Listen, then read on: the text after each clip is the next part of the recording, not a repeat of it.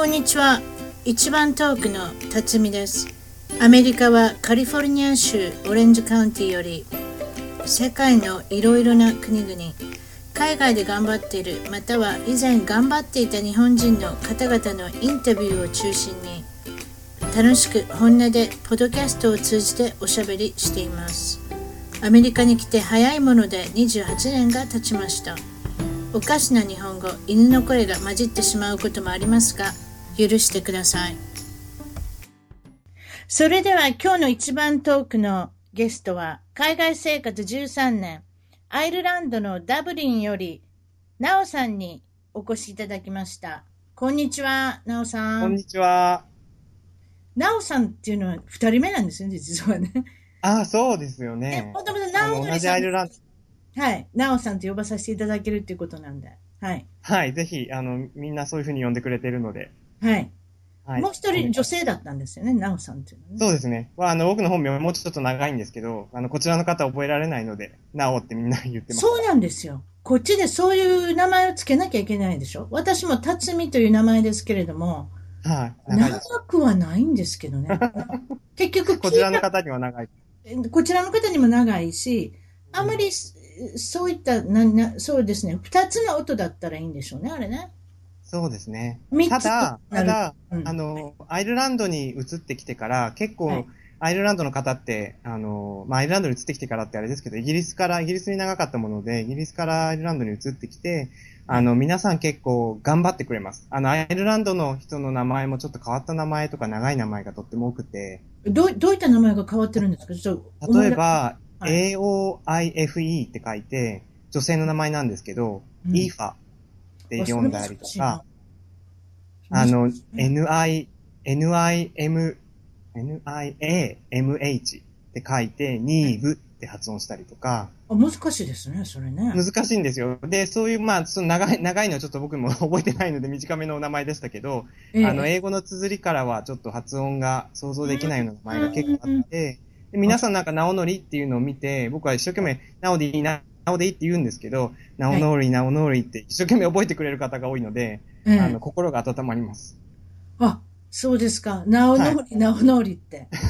いいのりですね、これはね。そうですね。これあれですか？ちょっと全然違う話です。今スカイプでお話してますけど、これ可愛いワンちゃんがアイコンに映ってるんですけど、これはなおさんの犬ですか？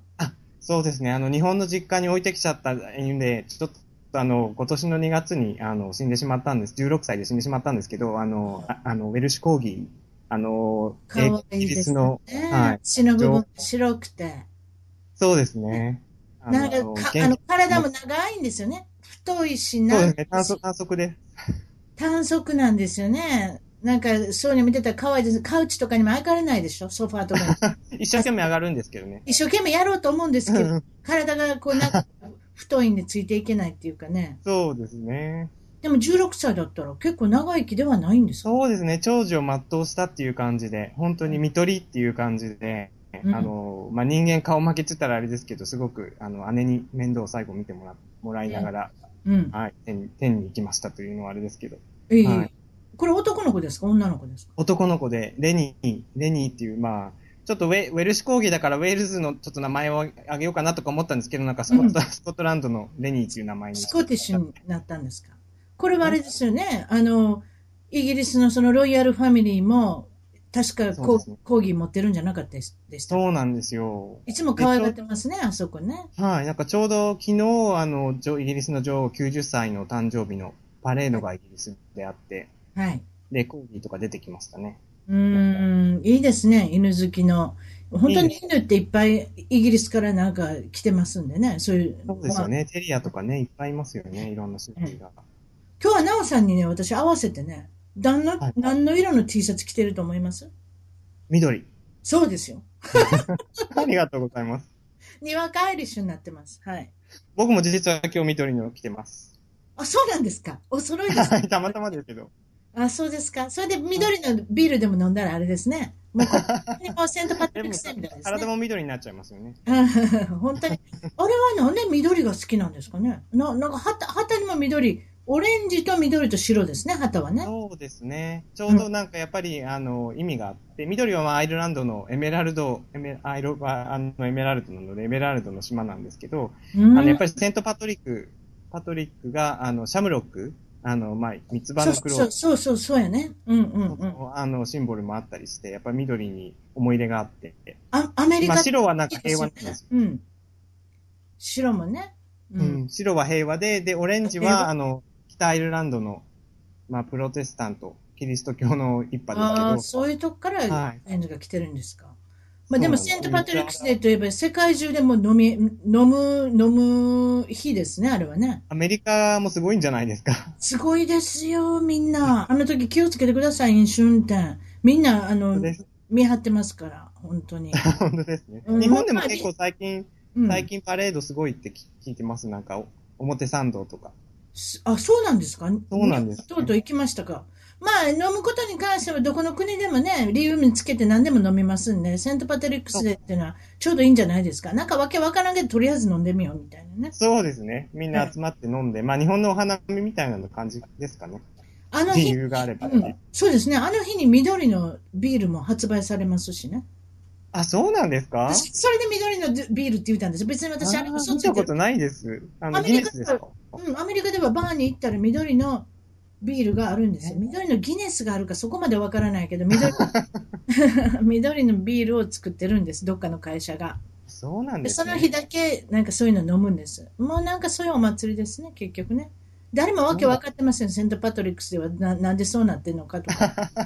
ただ、本当に飲む日じゃないですかって、それで終わり終わりなんですうよ。ん、そうかもしれない。でも楽しければいいっていうところは、あいとてもアイルランド的でいいかなと。そうですね。ええはい。あの、とりあえず日本のご出身はどこからですか？聞いていい日本は東京都の武蔵野になります。武蔵野。武蔵野市ではないんですかね、今は。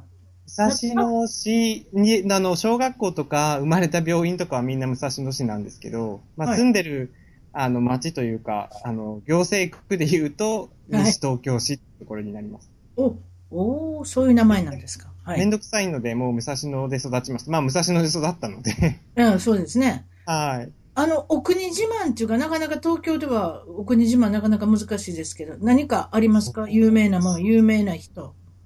有名な人は国木田ドッポとか、あの、文豪がいたりとか、うんあと、なんでしょうね。僕は、あの、東京なのにすごく緑が多いっていうのは、まあ、なんとなく自慢で、あの、玉川上水、あの、上水、まあ、ではいあの、江戸時代からある上水ですけど、はい。あの、それが、まあ、自然が結構豊かなんですよ。うんだから、結構で、田園っていうのはちょっと大げさですけど、あの、キャベツの畑があったりとか、ああ、そうです。ねうん、なんか、すごく好きです。あの、桜もたく、すごくありますし、そうですね。東京都内で珍しいかもしれませんね。そのキャベツができるとかっていうのもね。そうなんです。あと、小金公園小金公園っていうのもあって、すごく大きくって、そこの中に、あの、江戸東京博物館とかっていう、建物館っていうのかな？があって、はい。結構いろんな観光客も来ますし、あとはなんか、三鷹？あの、三鷹駅って中央線、JR の中央線の三鷹駅っていうとこも近いんですけど、はい。あの、ジブリ。はいはい、聞きます。なんかアニメの会社が多いんですよね。そうなんですよ。結構あの、武があって、。なんか武蔵野とか言うと、皆さんこちらに住んでる方で日本に興味のあるアイリッシュとかイギリス人とかええは皆さん、あ、ジブリとかって 言うんで、あ、そうですね。僕は行ったことないんですけど。まあえー宮崎さんは世界的な宮崎ですから。そうですね。ええあ、そう、私もちょっとウィキペディアっていうんですか、あれで武蔵野っていうのを調べたら、ジブリとか、そういったアニメの会社が比較的多いとか出てきたんで、あ私はちょっと古いですよ。ちょっといいですか？野口五郎の歌でね、武蔵野詩人ってあったんですよ、昔。えー、知らないですよ。ね、野口五郎は知ってま。ますすね。私の年がバレますね。昔そういう野口五郎っていう歌手がいたんで、私鉄沿線とかね、その中でね、武蔵野詩人っていうのがあったんでね、その武蔵野から来てんのかなとかいろいろね、考えてたんですよ。私、ちょっと、はい、それぐらいですね。うんあとは、武蔵野では、まあお父さんお母さんもちろんですけれども、はいあの、ご兄弟は、お姉さん、先ほど犬のお世話をしていただいたお姉さんと、まもう一人、と、あとは、兄がいます。お兄さんでまあ、姉と兄の三人兄弟。なおさんは一番下の末っ子っていうことあ末っ子ですね。うんちょっと年が離れた末っ子になりますね。あ、いくつぐらい離れてるんですか？えっ、と、兄とは、兄が真ん中なんですけど、兄と6つ離れてて、で、はいまあ、6つ離れてると本当に、まあ世代は違う、世代が違うはちょっと言い過ぎですけど、むっちゃ結構わかりますよ。むっちゃ大きいですね。大きいですよね。なんか結構だから音楽とか映画とかいろんな意味で兄からの影響をそのまま受けて、ああ、そうですね。はい。逆に言えば子供の時にあまり遊べないですね。あ、そうですね。三でも歳遊んでもらった。3歳の子と9歳の子と遊ぶようがないですもんね、あんまりね。ああ、そうだから結構兄が小学校の後友達のところに遊びに行って野球とかやってるところで、ええ。一緒に仲間に入れてやってもらったことと、まあ、まあ遊んでもらったっていう感じでしょうけど、ええレベルを下げてたんですけど、まあ結構一緒になんかやりましたね。なおさん、なおさん自身は同じレベルで考えてそうます、そう自分そうなんですよ。自分は10歳と思ってますけど、実際問題自分は4歳なんですけどね。そういうのよくありますよね。うん。うん僕もやれるって、それであとやっぱり負けたりしたら悔しいしね。そうなんですよ。で、僕はなんかそう、勝たなきゃダメで、ダメでっていうか、すごくなんか迷惑してたみたいですけど、あと、あとわざとか負けてくれたりしたらうれう嬉しくないでしょ？嫌でしょ？そういうのっても。そうなんですよね。だから、だけど、勝たなきゃいけないので、やっぱりわざと負けてくれてたんでしょうけど、うんまあわからないように、こちらが。うん。うん。うまいこと負けてくれてやりますたんですね。そうですね。そういうふうに、あれですよね。それで、お父さんとお母さん、お母さんはなんと物理学者だったんですか？物理学者です。はい。あの、二人ともまあ大学の教員をして、長いことしてましたけど、まあ母の方が長い間、教員をしていて、まああの光？光ってあのまあ、工学？はい。なんですね。光学という分、 optics の分野のはい。先生ですね、母は。まあ高校の、高校の先生からスタートしたんですけど、あ、まあそうなん三人ともが、はい、いて、ずっと続けてたんで、続けてるうちになんか大学にっていう感じで、お父さんの方もまあひょんなことコンピューター系統。そうですね。父の方もコンピューターですね。コンピューターとか、あとは、なんていうんですか、 operational research っていうんですか？なんかその、物事を合理的にやるにはどうしたらいいかみたいな。あの、ことを。なるほど。はい。まあそういったお家で、あの、座って、座っておられるんですけれども、それで、今住んでおられるところはもちろんアイルランドのダブリン、それ首都ですよね、結局ね。そうですね。はい。それで、いろいろ住んでらっしゃる。今、そうですね。そうでしょ？オーストラリアにも行ったし、イギリスにも行ったし、スウェーデン、ねスウェーデンにも行ったし、ドイツにも行ってるし、それで今ダブリンだし。それで、ね。この国々をいろいろ見てみて、この国民性とか生活習慣、どん文化とか、ちょっとどんな感じですか？日本と比べて。そうですね。最初にもう20年近くなるんで、それも年がバレちゃいますけど、最初に留学した先がオーストラリアで、あの、大学の学部の3年生の時に交換留学で行ったんですけれども、はい。そこが、まあ、その、僕としては、その海外との初めての、なんていうんですかね、接点と言ったらあれ、まあ、はいはい接点はいあの、自分が住んでっていう飛び込んでいった先なんですけど、はい。オーストラリアと日本との違いっていうのが、やっぱり、すごくあって、あまあ当たり前ですけれども、その、すごくあるっていうところから、あの、海外に興味を持ったんですね。で、うんうんまあ、オーストラリアに住んでみて、で、やっぱり、あ、してまあ、ヨーロッパに僕はとても強く関心を持っていたので、ヨーロッパに行ってみたい。日本に、あの、オーストラリアから交換留学終わって日本に帰った後、あの、ますますそういう関心が強くなって、あ、なるほどね。イギリスに行ってきたんですけど、やっぱり、うん。イギリス、スウェーデン、やっぱり各国で国民性ありますよね。随分違う。まあ、ステレオタイプも含めてですけど、はい。あ、やっぱり違うなと。オーストラリア人なんかはや、あの、イギリス人と比べれば本当にストレートに表現します。ストレートですか？やっぱり。そうですね。うんなんとなく、なんとなくというか、その、フォーマルとインフォーマルっていう感じではなくて、やっぱりもう、本当にストレートに自分の感情をぶつけてきたりとか、まあ、だからその国が若いしね、あそこはね。そうですよね。だからアメリカも似てるかもしれないね。うん、だからカナダ、オーストラリア、アメリカっていうのは国が若いから、やっぱりこのストレートにものを言いますね。あんまりこうフォーマルにならないいろんなことをね。そうですよね。うん。うん。そうしたら、やっぱりこのイギリス、その次はイギリスのは、やっぱりそういう意味では、人によっては日本人に似てるっていう人もいますけど、そういうふうに感じるそうですよね。それがなんか島国的なところなのかとかって言いますけど、やっぱり、あの、時間、あの、オープンになってくるというか、オープンに表現してくれたり、近しくなるというか、あの、なるのには時間がかかるかなと思いましたね。おーそれまあ、日本は、日本人はそんなにそういう意味では時間がかかるかどうかはちょっとわからないですけど、でも、あんまり自分の感情をいきなりは表現しないような国民性かなと、まあ、辰巳さんはわからないですけど、大阪の方はもしかしたらもっとストレートかもしれないんですけど、ストレートですね。ですよね。それはもしかしたら違う。日本の中でも国民性が違ったりするかもしれませんが、でも、イギリス人は比較的、なんて言うんですかね、ちょっとよそよそしい、悪く言えばよそよそしいし、うん。よく言えば、その相手を尊重するというか、こちらの様子も伺いつつ、配慮してくれるみたいなところがあって、はい奥ゆかしいと少しいうか。、少しだから距離感を持っておしゃべりするってことですね。そうですね。最初のうちは特にそうですね。特に初めの方はね。だから打ち解けるのに少し時間がかかりますよってことなんですね、す多分ね。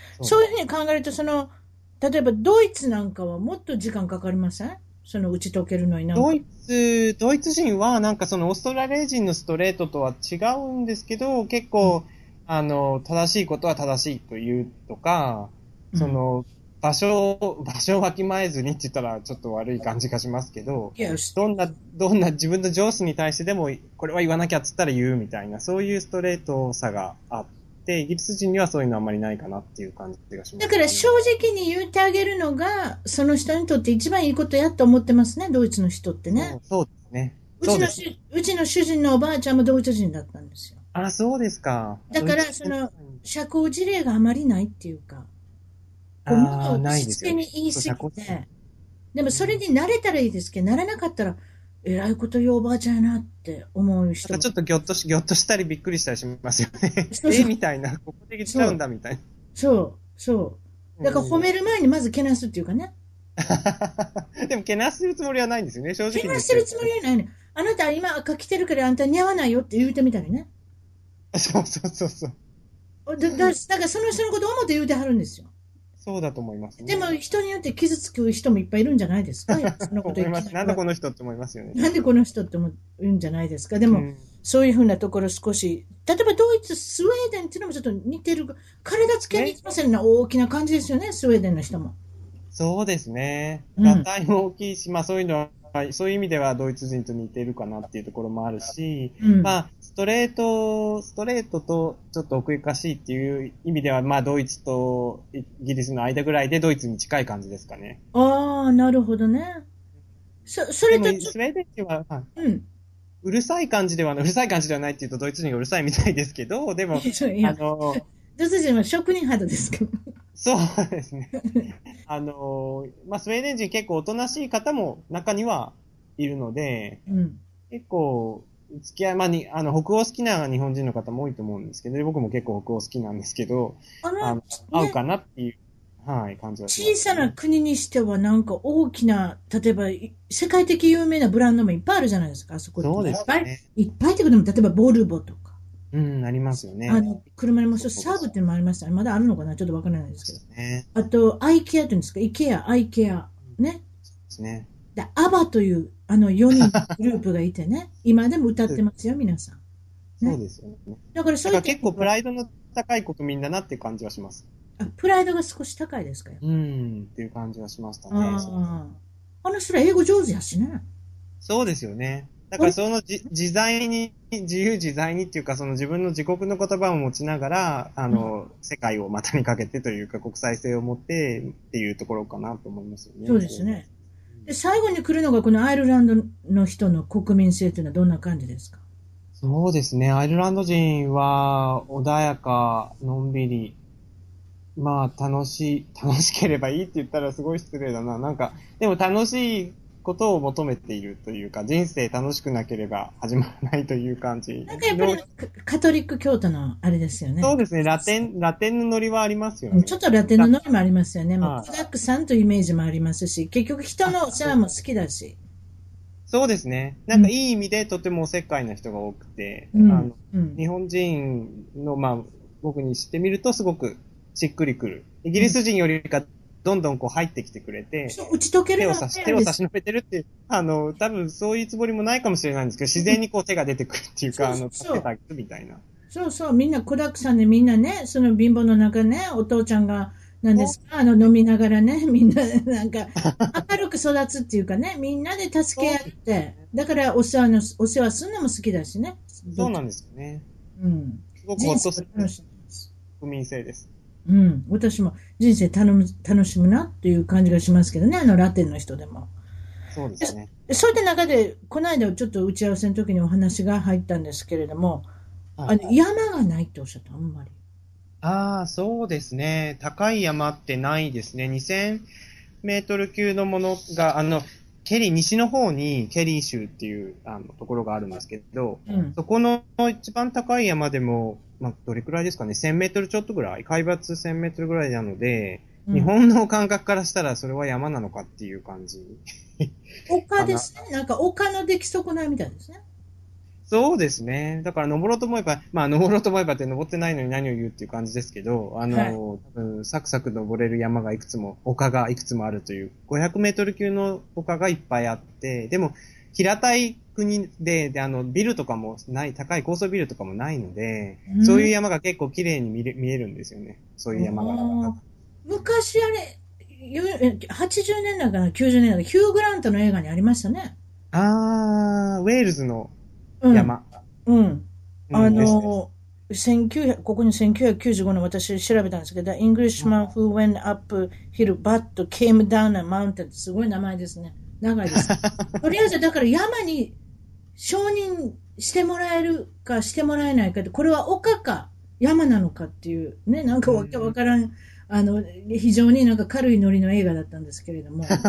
そう、僕もそれ、その映画見ましたね。見たでしょ？ね。はい。で、みんな楽しい、まあ、コメディタッチの。コメディたちの結局なんか非常につまらな、つまらない物議をこう、醸し出してるっていうか、山である、丘であるのいいやないかと思うけれども、あの人たちにとって山に認定されたらすごく嬉しいっていうね。うーん。なんかでも、景色がやっぱりウェールズの方と、まあ本当に対岸ですけど、アイルランドの海、アイリッシュシーを越えれば、あの、ウェールズですけど、すごく似てる感じはしますね。うん、うん。景色とか、その海、その山の感じとか、海がすぐにあったり、みあの、ウェールズも結構緑がたくさんあるので、はい。うんとても似た、似ているなっていう感じはします。親近感が。それとこのアイルランドの中に、なんとこのイギリス領というかな、どどういうんですか？イギリスですね、あれはね。北アイルランド。うん、北アイルランドですよね。結局イギリスがあるんですよね。隣り合わせそうで。すね。そうなんですよ。だからさっきのあの最初のところの旗の意味がまさにそれで、そのアイルランドはまだ分断国家っていう意識を持っている人が多いので、北と南に分かれてしまっていて、で、北はまあイギリスで南は共和国ということで、そですそうの緑とオレンジの間に平和を示す白の3つがあって、うん。いずれやっぱり一一緒の国になりたいなっていうあ思いが現れたのがあの旗なんですよね。ああ、そういうことですか。はいはいはいはい。それでなんか映画もありましたね。昔なんかマイケル・コリンズとかね、その北アイルランド。そうですね。北アイルランドをめぐるというか、闘争、紛争、まあ、今、完全に解決されてるわけではないですけれども、でも、だいぶ良くなって、でもそれの、そういったテーマの映画ってたくさんありますよね。でもそのイギリスと本本土っていうんですか、メインランドっていうか、まあ、メインアイランドと離れてるから、なんとなしにこれ、イギリスのようなイギリスでないようなね、なんか、そういう感じですか、やっぱり？そうですね。だからイギリスからこちらに移ってきたの4年前になるんですけど、やっぱり、あの、僕の中ではやっぱ国民、先ほどの国民性の話じゃないですけど、結構違いはあるんですけど、はいやっぱりそんなに違わないんじゃないかなとか、もうほとんど、なんていうか一つの地方だよとか、まあそう、うん。そういったこと言うと失礼になりますけど、うんうん。でも、そのぐらいの違いしかないんじゃないっていう人もいるし、その国の移動でも、あの、セキュリティチェックとかもないので、そのなんか言ってましたね、それ、アイルランドとイギリスのセキュリティは比較的穏やかっておっしゃってませんでしたっけ？そうですね。もう本当に高速道路で、あの、ダブリン、ベルファストに行くのも、ただ高速に乗ってれば行っちゃって、どこがどこが国境かっていうのも、わか、まあ、わかる人にはわかるんですけど、わからないでそのまま行っちゃったっていうような人もいるので、あそうなんぐらいなんです。うーん、まあそんなもんなんですね、結構ね。ただちょうど来週、イギリスで国民投票が、あの、EU を出るか出ないか、イギリスが脱退するんじゃないかっていう国民投票があるんですけど、そこでもしイギリスが脱 EU を脱退するっていう話になると、はい。あの、アイルランド共和国の南の方は残るこ、残るので、どうなっちゃうの？って国境がまたくっきり、あの、ちゃんとまあセキュリティも含めてやんなきゃいけないんじゃないの？って心配してる人も、ああ、そうか。南には結構います。そうですね。ああうん大きな投票日があるわけですね。そういった将来をかけたね。それでで、すね。もちろんその今、奈緒さんがダブリンにおられることで、これはいまた振り返っていくと、どうして海外におられるんだろうっていうとこから始まって、小学校、中学校、高校は武蔵野の方で。そうですね。大学も4年間は、あの、4年間というか、まあ、しあの、先ほどのオーストラリアの1年間というか、を除けば、あの、自宅、武蔵野から。通通っておられて、それで、あのー中学校ぐらいの時に、ご両親がホストファミリーをされるんですか？ああ、そうですね。ちょうどの祖父が亡くなって、はいまあ、僕が中中学に入る年になく、入る前の年に亡くなって、ちょうど空き家、空き家になったので、はい。あの、どうかな、どうかなっていうのは変ですけど、まあ、あの、うちの家族で話し合って、アメリカ人の留学生をうちに、ホストファミリーそうですねこうかね。はい。それでいう話3年間に3人ぐらい来られて、それアメリカ人の人と、なんとなしに、あの、英語で会話されたりとか、なんとなし、そうですね。ほとんど日本語で会話をして、まあ彼らはやっぱり日本語を勉強しに来てるので、日本人の家族ということで、日本語語喋らなあかんもんね。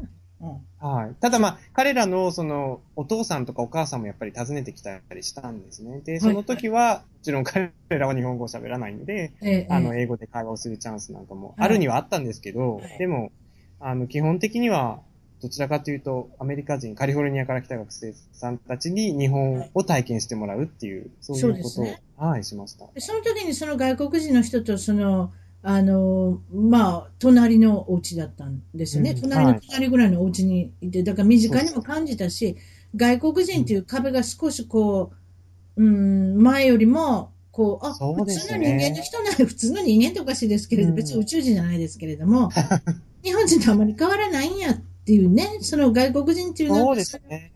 ものが変わりましたよね。なんかすごくその、英語をちょうど勉強し始めた時に、そういうアメリカ人が来て、彼らが逆に日本語を一生懸命勉強したり、日本の文化にすごく興味を持ってるっていう、そういう人たちと接し、まあ日常の中ですよね、一緒に生活するようなもので、あの、それはすごく、なんていうか、僕の中では外国人っていう、そもそも、まあ概念がなくなったっていうのは嘘ですけど、ええ。ああにまあ本当におっしゃるようにに人間で変わんないねそうそうそううん別に一緒なんだな、みたいなね。そうですね。考え方とかやっぱりコミュニケーションの取り方は違ったので、喧嘩もしましたし、なんかその、はい結構いろいろあったんですけど、でも、うんそれがかえって良かったんですよね。うん、うん。うん。ま、まあ、それでそういうことで、その、まあ、大学の方までは、えー大学の専攻は国際関係論。そうですね。インタそーナショナルっちの方に。進まれるんですね。そうですね。うん多分、その、やっぱりアメリカ人が住んでたとか、英語に興味があったとか、そういうこと全部、あの、その専攻の選択、何を勉強しようと思った時にあったと思うし、はいなんかやっぱ外交官とか、そういう外国際的な仕事に就きたいなっていうことだったんですよね、きっと。今から前、もうだいぶ前の話。そうでしょうね。多分そういうふうになってきたんでしょうね。なんかそういうふうなことに携わったら、まあ自分の好きなことがしながら、ね、あの、お仕事ができたらいいなっていうことで、それでなんかお母さん、お母様とお兄さんが、あなた留学したらいかがですかっていうことを勧められるんですか？いや、なんかあの、友達、中学、高校、大学とずっと一緒になった友達が、その、留学説明会、ちょうどその大学で交換留学の制度を始めますっていうなんか宣伝のあのミーティングみたいなのがあって、で、僕はなんか、へえ、そんなのあるんだとか言って言ってたら、彼はすごくアメリカに行きたい、ミシガン大学に行きたいとかっていうので、はい。で、あの、まあ彼に連れられてその説明会に行ったんですけど、で、僕としてはなんかあんまり海外にも行ってみたいし、海外にも住んでみたかった、まあ特にカリフォルニアに住んでみたかったんですけど、でも、はい。あんまり、あんまりその時点で、あの、家を飛び出して留学しようとかっていう気はあんまりなかったんですけど、その、こういう会に行ってみてこんな話でオーストラリアもオプションにあったよとかっていう話をしてたら、すごく兄が、あ、じゃあ行けばいいじゃんって。そんなの行くでしょ、普通、みたいな感じで。後押ししたんですか？そうですね。で、母もなんか、ああ、じゃあ行き行きなさいみたいな。交換留学で行けるんだったら、そう、あの、やっぱり大学のサポートもある、ありますよね。だからその、うん勝手に自分がバーって飛び出していくのとは違って、うんあの、最初に行くのにはいいんじゃないっていうことで、あれあれっていう感じのうちに背中を押される感じで、じゃあ行くかみたいな感じでオーストラリア。なおちゃん行っといでって。で気がついたら、次はもうあれですか、手続きの方になってたんですか？そのそうですね。なんか面接とか受けて、はい。まあこういうの行きたいのはなぜかみたいな理由書みたいの書いたりして、はいで、気づいたら飛行機に乗ってたみたいな。で、最終的には、先ほど言っておられたカリフォルニアではなしに、オーストラリアに行かれるんですね、メルボルン。そうですね。それはやっぱりなんかあの楽器が3月からオーストラリアの大学始まって、日本はちょうど4月なので、はいア。メリカとかイギリスの大学に行ってしまうと9月、10月始まりでずれてしまうから、やっぱり卒業が遅れてしまうから、それはなんか両親があんまり良くないんじゃないかとか、はいい。ろいろあったりして、オーストラリア。まあ、お兄がやっぱりなんかオーストラリアに旅行で遊びに行ったことがあったりして、すごくいいから行きな、みたいなところがうん。うあって、そこもまあ兄の影響もあったりしたんですけど、ん。で、実はい際、その、メルボルン、メルボルン、ごめんなさい、メルボルンに、あの、疲れて、はいあの、大学に入られて、びっくりしたんですよね。そうですね。なんか、そのすごくなん、なんていうか、と、とんでもない、あれだったんですね。とんでもない勘違いっていうか、あの、オーストラリアはアジアの、アジア太平洋の地域にあるし、すごく、なんだろう、日本にも優しい、日本のファンもいっぱいいるだろうしとかって、で、うん自分の英語もできるだろうとか、すごいいろんなこと全部過信していて、うんで、一人暮らしも初めてだったので、うん。もうとてつもないホームシックに、最初の3ヶ月ぐらいはずっと、まあ、苛まれてというかもいやいや、う、なんでこんなとこ来ちゃったのみたいな感じで、ちょっと大変でしたね。はい。オーストラリアの英語って今まで聞いてたんですカリフォルニアの、あの、学生さんの英語と違うでしょ？違う、そうですね。アメリカ、やっぱり日本人ってアメリカ英語を学ぶじゃないですか、大体。だからかってい。あの、ヒアリングとか、いろんなそういうので聞いてたのと全然違って、うんで、なんかなんとなくやっぱり荒削りに、すごく荒削りに、まあ荒削りなところも多分にあると思うんですけど、オーストラリア人のそういう、なんていうかな、あの自分が慣れないだけにそういう風に荒削りに聞こえたりとかして、えええなんかわかんない。その発音もわかんないし、自分も喋れないし、みたいなものが全部こう、マイマイナスというかネガティブスパイラルみたいになっちゃって、うんうん。大変でした。まあ、それに自炊、自炊、自分で生活するっていうことも今までしてなかったし。そうなんですよね。だから、とってもその大学時代に、その地方から東京に出てきて、東京の大学に、あの、寮なんかで暮らしてる友達のことが急によくわかる気がすわかるなって。はいる。あとやっぱ友達とかも作るのも大変ですもんね、やっぱりね。そうですね。やっぱり言葉ができないし、自分の気持ちがそういうふうになんなんとなくこう、後ろ向きになってると、うん。なかなか自分から話しかけたりとか、それこそやっぱりパーティーとかやっても、日本のパーティーとはやっぱり違う感じで、どんどん話しかけたり、やっぱり社交的じゃないとやっていけないところだったようにも感じ、感じて、あでそうですね。なかなかそういうところにも出ていけなくて、で、大学の授業のやり方なんかも全然やっぱり違ったので、ゼミの中で発言するのが当たり前だし、なんていうか、その課題の量っていうんですか、読まなきゃいけない、毎週読んでこいっていう、読んでくるのが当たり前っていう量もなんかすごく違ったし、大変、大変でしたね、そこは。うん。で、その中でシンガポールのなんかお友達ができるんですね。そうですね。はい寮の、寮の方がすごく、ちょっとやっぱり年上、その、その点も違うと思うんですけど、やっぱ社会、社会人というか、一度外で働いた方が、その戻ってきて、あの、勉強し直してるっていう、そのシンガポールの友達は、あの、少し年齢も上だ、上で、修士、修士の、あの、修士号をやってる人だったんですけど、ややっぱり、あかわいそうって思って、どう、すごく同情してくれたのか、あの、一緒になんかご飯食べないとか、あの、うん。作ってあげるよとか、うん、あの、そういうことを、この向こうからこう、働きかけてくれる人がいて、で、まあ一人ではなくて、それがなんか、マレーシアの方とかも含めて、こう、グループで、あの、仲間ができて、仲間ができてっていうか、面倒見てくれたんですよね。今からもう、うん。とってもありがたかった。やっぱりありがたいですね。やっぱり南のアジアの人ってなんとなしにこう、あったかい感じがしますからね。そうですね。うん皆さんなんかちょっと気軽におこ声かけてくれたりとかね。そういったとこありますよ。シンガポール、マレーシアとかあの辺ね。多分そのオーストラリアという環境の中で、そのやっぱり、まあ外国人ですので、お互いに。で、まあアジア人っていう感じ。アジア人っていうのもありますし、ね。そういう共同体的な、ええアジアああ、るでしょうね。うん。はい。それで例えば大学っていうのはアメリカなんかでもそうなんですけど、いろんな年の人がいるでしょ？日本みたいにそうで18歳と。か23歳とか決まってないじゃないですか。比較うん、すごく社会人も多かった。今から思えば多かったですし、まあ今教えてる大学でもすごく社会人も多いので、はい。あの、それが当たり前っていう感じですよね。こちらの方はね。勉強も大変でしたか？やっぱり。勉強は大変でしたね。まあもうもちろん言葉の壁も含めてですけど、はいや。っぱり、なんていうか、読み取って、読むっていうことはできるとか思って自信を持ってたんですけど、読んでさらにそれを表現しなきゃいけないので、発言して自分の意見を作ってっていうのはあれですけど、こう、英語であの考えたりとかっていう、そうですねす。発言っていうのがやっぱり大きな部分占めますもんね、こちらはね。うん。で、そういったことで日本に帰られて、それで大学も無事卒業されて、今度は、あれですか、大学院の方に進まれるっていうことで。そうですね。あの、オーストラリアでの経験が、やっぱりそのキャリアっていうか、あの、まあ、なんていうんですか、公務員試験を受けてとかっていうことを考えてたのから、もうちょっと勉、はいちゃんと勉強しないと、日本のこともわかんないし、オーストラリアのことも何も知らないなっていうことにすごく留学の時に気づいて、じゃあ、はい。あの、帰った時に、あの、両親にやっぱり修士、修士の2年間、大学院には進みたいっていうことを伝えて、で、まあ、その大学院に行きたいっていう中には、また留学したいっていうのもすごく頭の中にはあったので、はいはい。で、で、今まあ、日本で、はい。今度は日本で大学院には行ってほしいっていうことを両親に言われて、あ、じゃあ行ってほしいって言われた。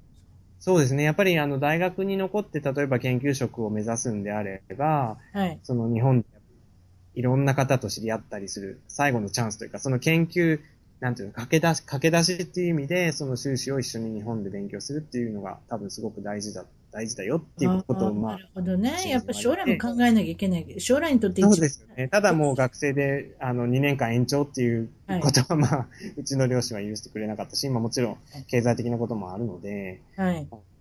はい、そういう条件で、じゃあ、じゃあ日本で行きます。ただ、その後はできれば留学したいってことも、その時言いましたね。はい、はい、はい。で、それで、イギリスの方に行かれるんですか？最終的には。これ、違そうなんでですよね。大人そうなんですよね。そうですよね。うん、だから大学の時の先生なんか、オーストラリアに僕をまあ送ってくれたというか、その交換留学で行ってこいって押し出してくれた先生なんかは、はい。あれなんでオーストラリア行ったはずなのにイギリスに行くの？みたいな、ちょっとがっかりだね、それは、みたいな ことをおっしゃってましたけど、僕の中ではすごくオーストラリアにいる間に、そのオーストラリアにいる住んでる移民？移民というか、もう、まあ2世とか3世、イはい。タリア系とかギリシャ系とか、それこそアイルランド系の人にもたくさんあって、そうですね、あの辺はね、いますね。ははい。そのヨーロッパのルーツ、そのオーストラリアとのつながりとかもすごくなんか興味が出て、い。そうですよ。やっぱりなんねか、オーストラリアのお父さんはイギリスじゃないですか。そそうういう言い方おかしいですけど。うん、やっぱりでも本当にルそうですーツはそうじゃないですか、やっぱり。そうですね。うん。だからそういうことにすごく興味が出てきて、で、まあ、あの、大学時代にフランス語とかも勉強してたんで、ヨーロッパに行ってみたいっていうことで、あの、イそギリスを選んで。それでヨーロッパの政治を、そうですあの、あれですね、専攻されるってことですか？はい。ヨーロッパの政治。まあ、ヨーロッパの政治で特に、その、社会福祉っていうんですか、その福祉とか医療、医療とか、はい。あの、まあ、教育とかも興味ありましたけど、はい。あどうしてその国によって違うんだろうって。オーストラリアの教育制度と日本の教育制度も違うし、医療制度も違ったりするので、そういうところにすごくやっぱりオーストラリアに行った時に、あ違いにすごく違う、なんで違うんだろうみたいなところが関心になって、で、ヨーロッパのことを、ヨーロッパの中での違いみたいなことを勉強できたらいいなと思って、あのヨーロッパ制度を選んで。それで今度ロンドンに行かれることに、あの生活が始まるんですね、ロンドンで。そうですね。はい。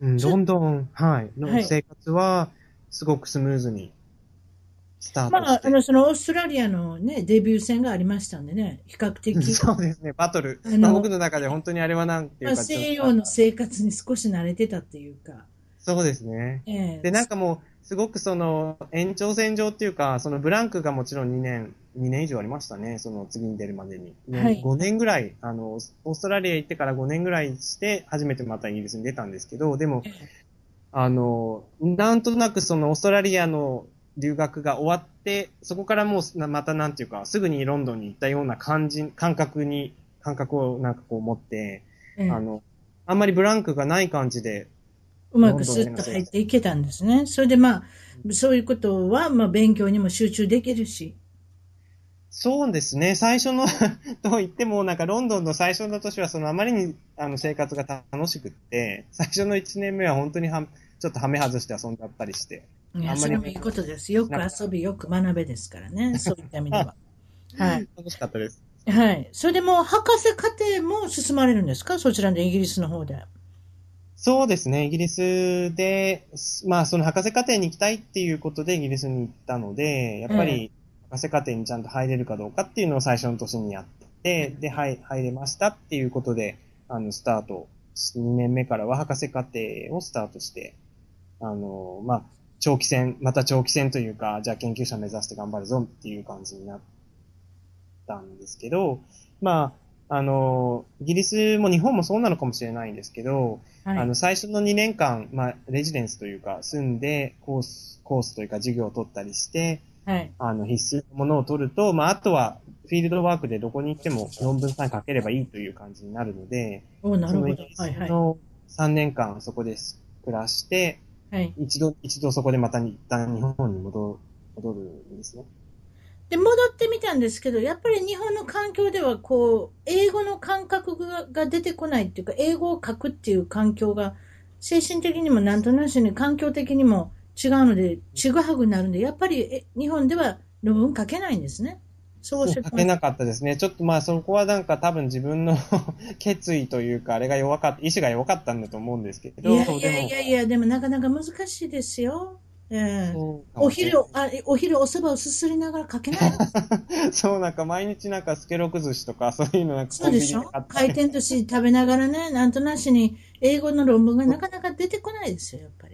そうですね。なんか、そのやっぱり日本の環境、研究環境の中で、あの、うんまたそのなじ、そこに馴染んだり、ええそ言葉だけじゃないと思うんですけど、そうういう、んそっちにこう力がいってしまって、はい。で、やっぱり英語で論文書いたり、まあこのまま行っちゃってもいいかなっていう、このまま行っちゃってもいいかなっていうか、その日本にに暮らして、そのあはい3年間のイギリスでの経験とかを活かして、はい。あの、まあ、就職を探してとかっていうことでもいいのかなと思った時期もあったんですけど、でも、でも、とりあえずは、イギリスに帰って論文を終えられると。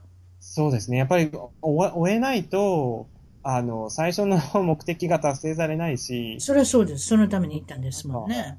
すごくこう、チューブラリンな感じがすごくしてそうですね。それで、ええどうぞ。うん。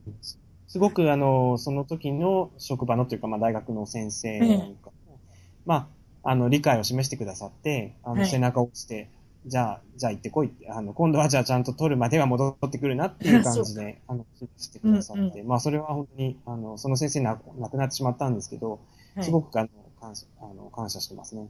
メンター、メンターというか、あの、本当に、あの、導いてくださった感じが、今でもしてます。はい。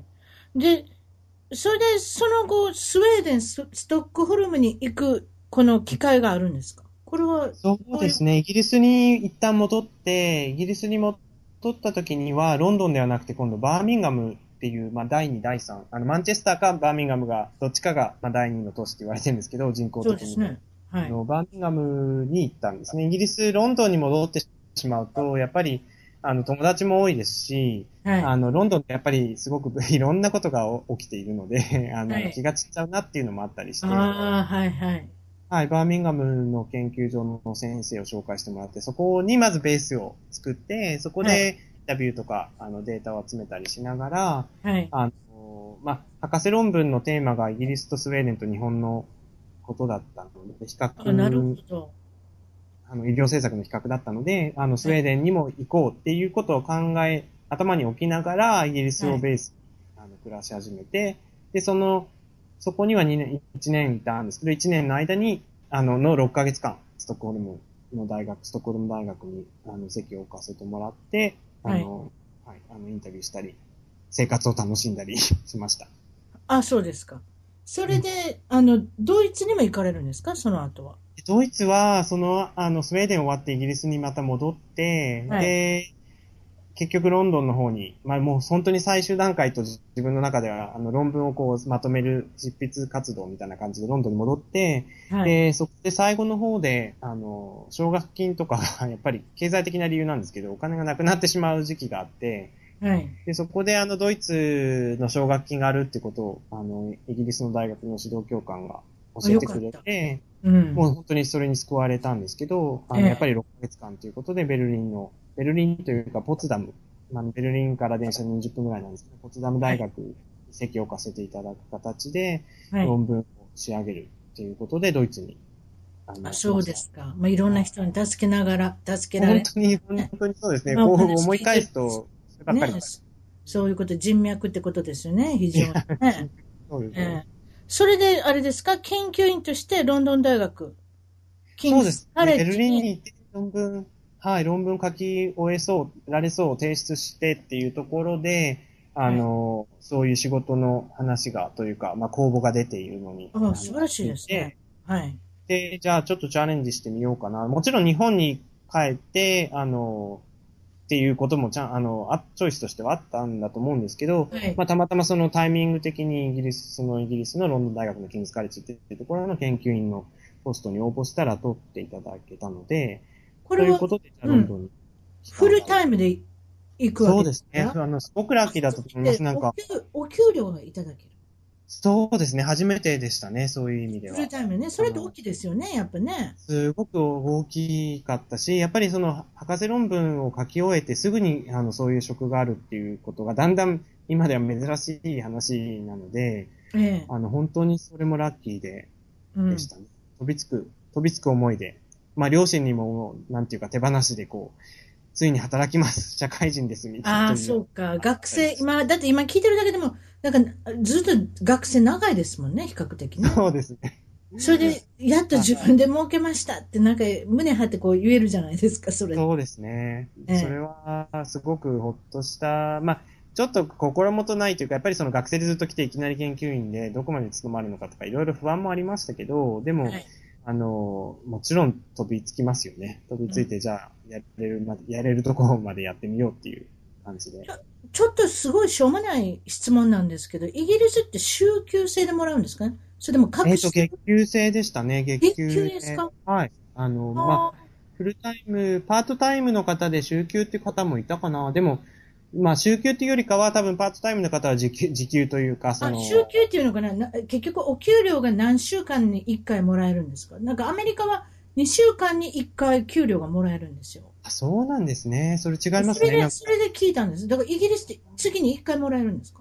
うん、な月末に決まって27日だったか。ほほんなら日本と一緒やな。いや、アメリカはそうですね2週間に1回もらえるんですよ。へえ、それ違いますね、なんか。あの、意識的。意識的に消費ができると思ってパーって使うんですよね。あと2週間持てば大丈夫かみたいな。なんかそういったと、ちょっと、そういったところがあるんじゃない購買心がありますね、この国は。どっちかって言ったら。そうですね。はいサポートするシステムになってるんですねうん、だから月だったら30日を自分で頭に入れながら使わなきゃいけないけど、14日間だとちょっと違いますよ、やっ。そうですね。だから、その、借りてた、もちろん、あの、レントというか、あの、アパートを借りてたんですけど、そうするとそれを、えっと、月の初めに下ろしてもらうのか、支払うのか、月末なのかとかっていうの考えますよね、1ヶ月だと。あでもね、アパートは一応月決めなんです。だから毎月払うんですよ。2週間おきに払わないんですよ。ただ、月給がなんか知らないけど2週間おきに入ってくるんですよ。なるほどね。面白いでしょそうなんそういうとこ違う。でもそれって大きいですよね。その、あの、どういうふうに経済を、あの、自分の、やりくりするやりやりくりのもうんことでね。ええ。はい。それで、その、あの、ごめんなさい、ちょっと脱線しましたけれども、いえいえ。研究所のプロジェクトが5年間で一応終了っていうことなんで、うん。えっと、なおさんは、その4年プロジェクトに、そうですね。僕がちょうど着任した時にはもうすでにその研究所ができて1年間経っていて、で、とですね。あと4年経ったらおしまいだよっていうことで、まあ僕の自身の契約も4年間っていう契約で。うん。で、まあその、そういう意味では、その4年の間に何とかしなきゃ、次を見つけなきゃっていうような意識はあ、ありましたね。で、これも比較的スムースに次がまた見つかるんですね。これが今おられるアイルランドのダブリンにある国立大学 UCD ですか？はい。そこにそうスッともすっと、まあ、いくつも公募出して、あの、やっぱり4年間で、その研究所の、あの、研究員の立場が終わるっていうところで、契約が切れちゃうっていうところで、やっぱり探し始め、半年前よりかもうちょっと前ぐらいから話、あの、探し始めたんですけど、う、はい、あの、イギリスのポストは、ちょうどなんか、なんていうんですかね、あの、ヨーロッパ人以外、いノン EU の人に対しての、うん。なんてね、ワークパーミットとか、ビザとかを出しイギリスが出し渋り始めた頃で、で、やっぱり、取ってもらえなかったですね。あの、インタビューとかまで、最後まで行くんだけど、最後のところで、あ、ナンバー2でしたとか言われたこともありますし、いくつかやっぱりそういう形で大学決まらん、なん、まあ、こんな話まで全部あれなんですけど、いやいやいやまあ常にやっぱり、うんそう、ビザっていうのがつきもんですから。そうですね。で、もうダメかなとか思い始めて、で、もちろんその時も日本に、のポストに、大学に行けばいいのかなとか、もうそろそろ帰るかあまあらみたいなねそれね。うあの、まずはその英語で教えられる、あの、国っていうことで、例えば北欧とか、オランダとか、まあ、アイルランドも含めて、あの、はい。ちょっとこう視野を広げて、公募の、あれをサーチを広げて出し始めて、で、あの、UCD に拾拾ってもらったっていう、まあ、タイミングよく。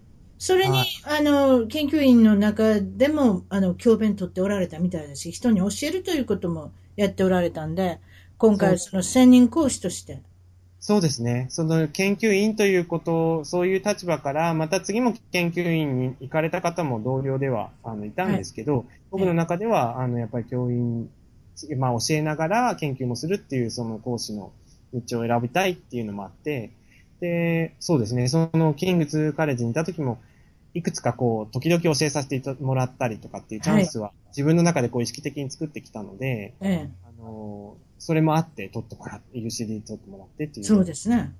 それで今、もう、それがもう8年前で8年間教えてこられてるんですけれども、ちょっと聞いたところによると、生徒さん何百人の前でおしゃべりするんですか？おしゃべり基本的にクラスは、まあ、150人から200人ぐらいのサイすズ。ごいですね。まあ、200人が入る。そその中で、この大行動みたいなところで、あの。教鞭を取っておられるんですけど、これチャレンジっていうか大変なことって、どういうことですか？学生さんが、まあ、おしゃべりしてたりとか、まあ、集中力を欠いたりとか、あの、結構その行動で、その、なんていうんですか、高いとこからずっとこう下まで、で、まあ、下のところので教えてるわけですよね、男女っていう。そういうことですね。。丘の上から下の方で、あれですよね。教え、教えてるんですよね。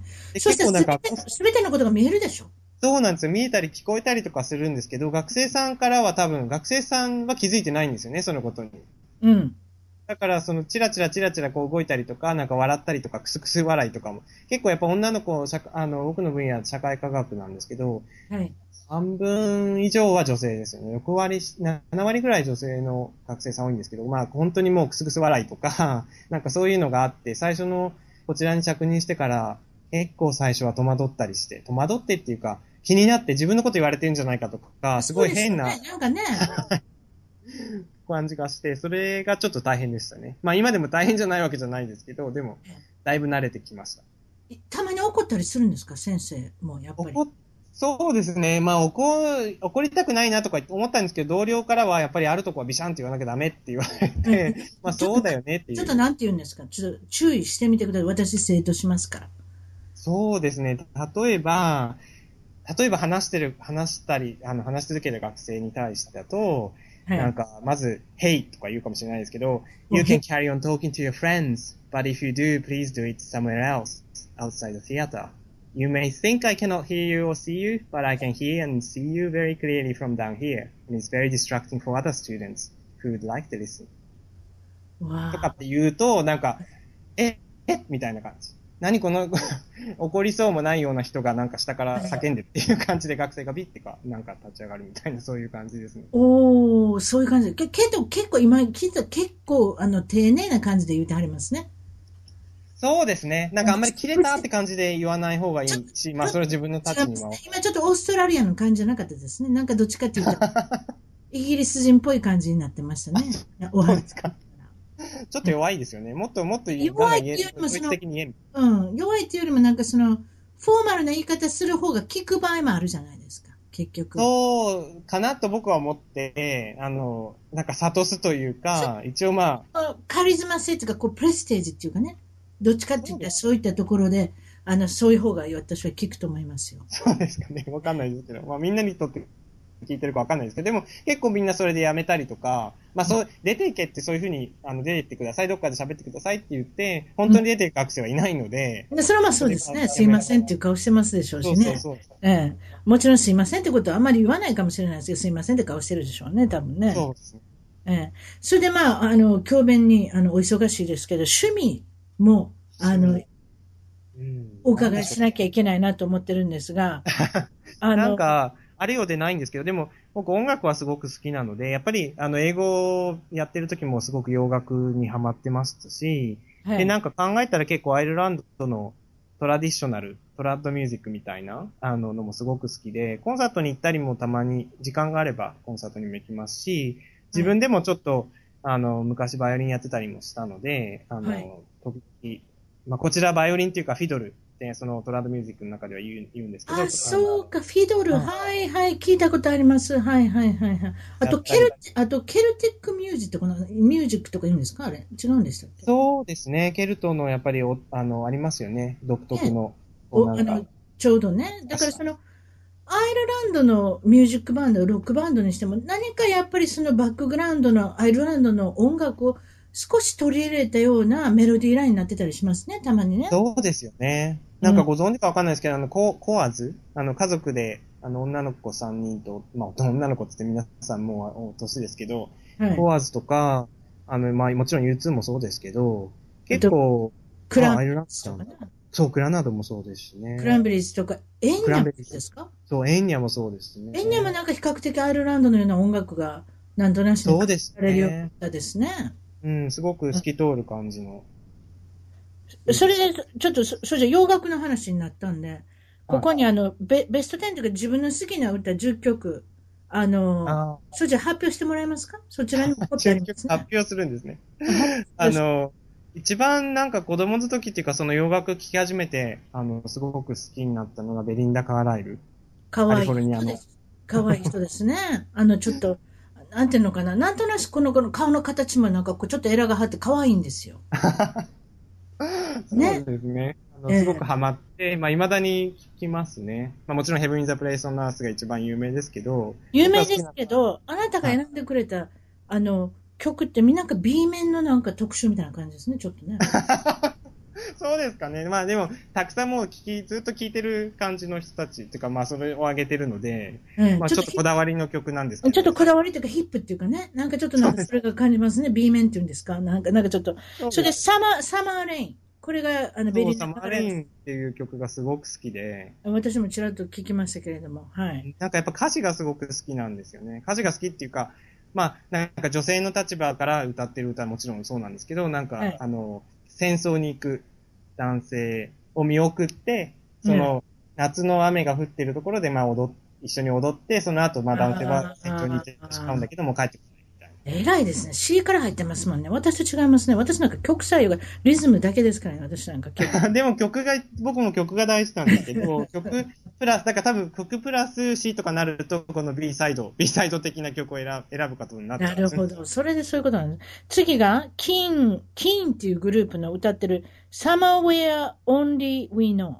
そうですね。これ2004年ぐらいの曲だと思うんですけど、これはなんか兄が CD をプレゼントしてくれて、ええ日本から、日本に一時帰国した時にくれたんですけども、なんかハマってしまって、これもなんか歌詞がすごくいいですね。あ歌詞がすごい私のイメージでそのキンってちょっとみあの調べてみたんですけど、Is It Wonder っていうのが本当は一番有名な歌ですね。あー、迫力あるパパワーソングって感じだ、ね。そう、少しね。だからそれで有名になってるけれども、その、あまあ、Somewhere Only We Know っていうのを選ぶ。また B サイドなんですけど、でも、B サイドこれが多分最初のデビュー曲だったと思うんですけど、すごく印象的で、う。はい。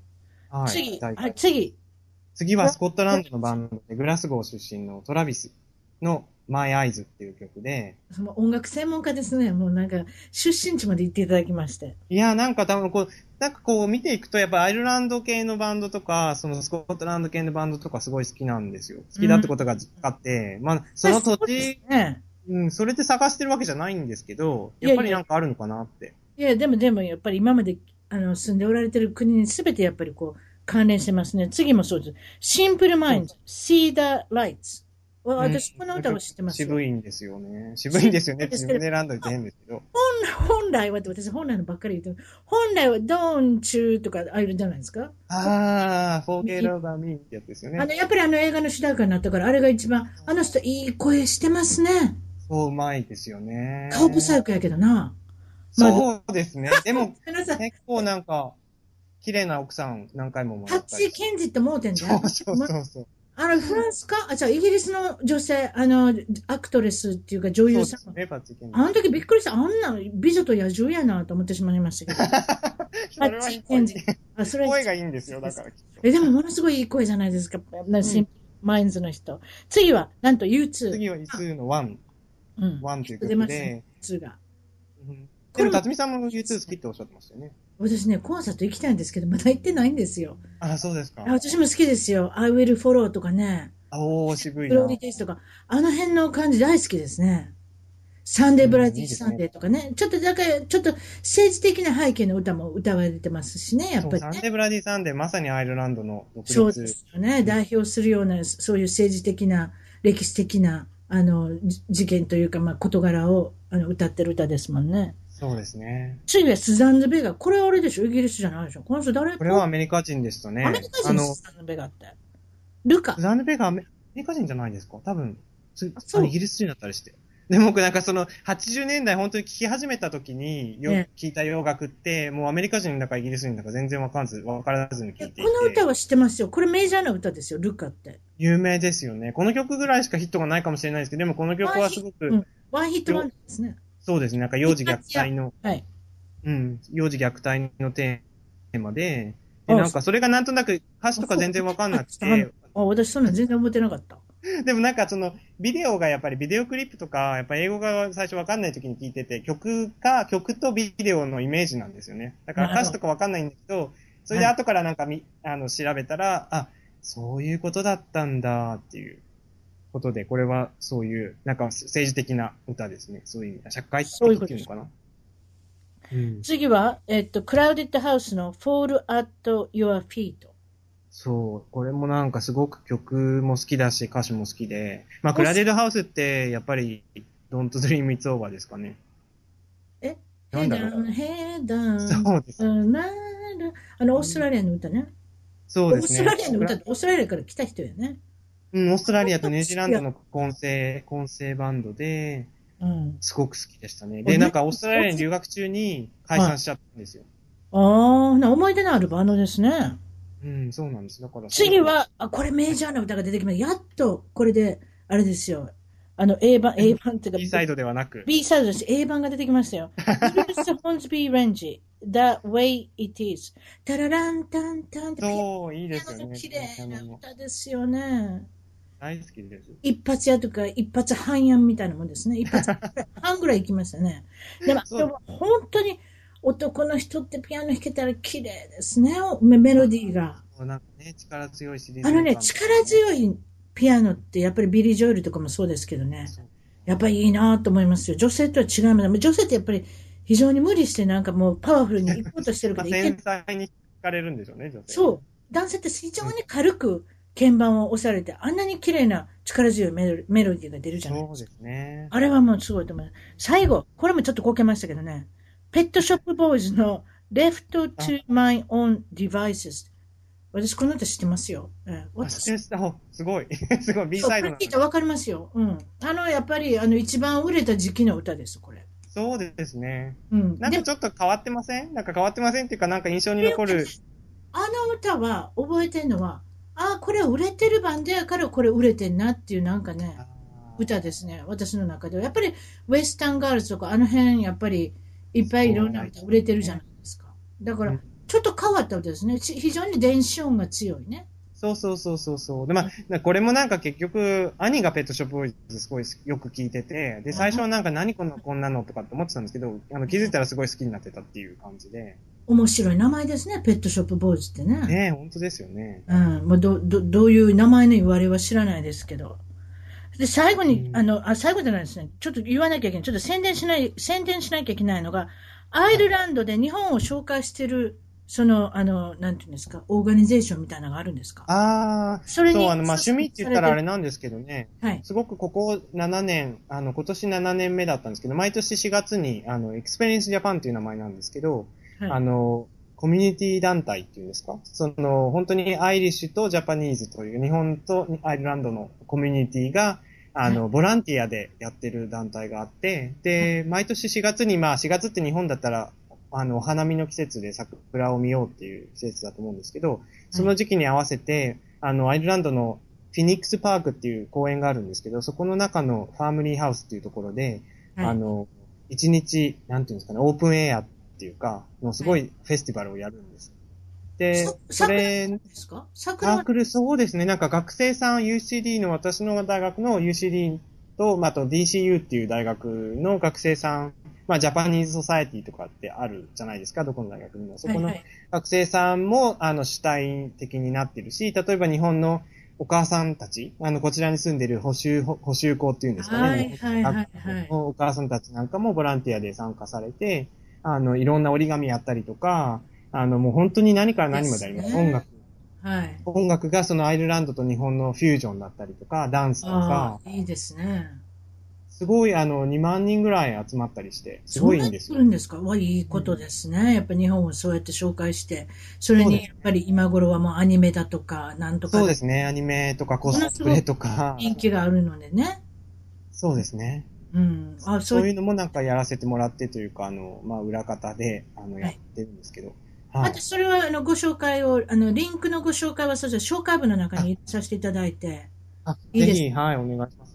そうですね。あとやっぱり、あの、なおさんもあのツイッターとかやられてますんでね、ソーシャルメディアの方でも活躍されておられるので、またそれも紹介文にあの載せさせていただいて、最後にいつも聞いてるんですけど、今から海外を生活、海外生活を考えてる日本人の皆さんに何かメッセージ、アドバイスをお願いしたいんですけど。そうですね。まあ僕はなんか失敗結構最初の方失敗続きというか挫折みたいな感じだったんですけど、はいまあでも、あの、やっぱり自分を信じて、まあ10年後とか20年後とか、その、いや長い、すごい長い人生の、なんていうんですかね、やっぱり豊かさにかけて、あの、まあ一歩前に踏み出すみたいな、踏み出してみてくれたらいいかなって思うんですよね。やっぱりあ、なんか、最初のところで、あの、アメリカ人と一緒に暮らして、その、アメリカ人も人間じゃないっていう、すごいなんか、はい基本的なけど、そのなんか海外に出ても人間の営みってすごい一緒だし、うん。なんか、一緒なんだけど、こういうところが家族の中での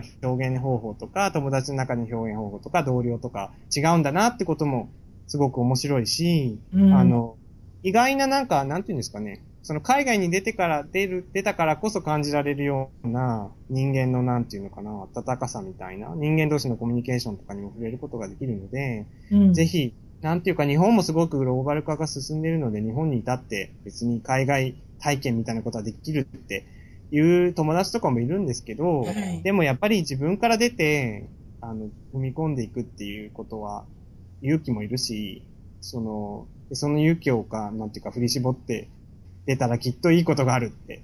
私もそう思いますね。そこでね、一つぜひ、その、いいつでも考えた時にもう出時ですよ。もう本当に。そうですよ。自分でいけると思った時にも出る方がいいですよ。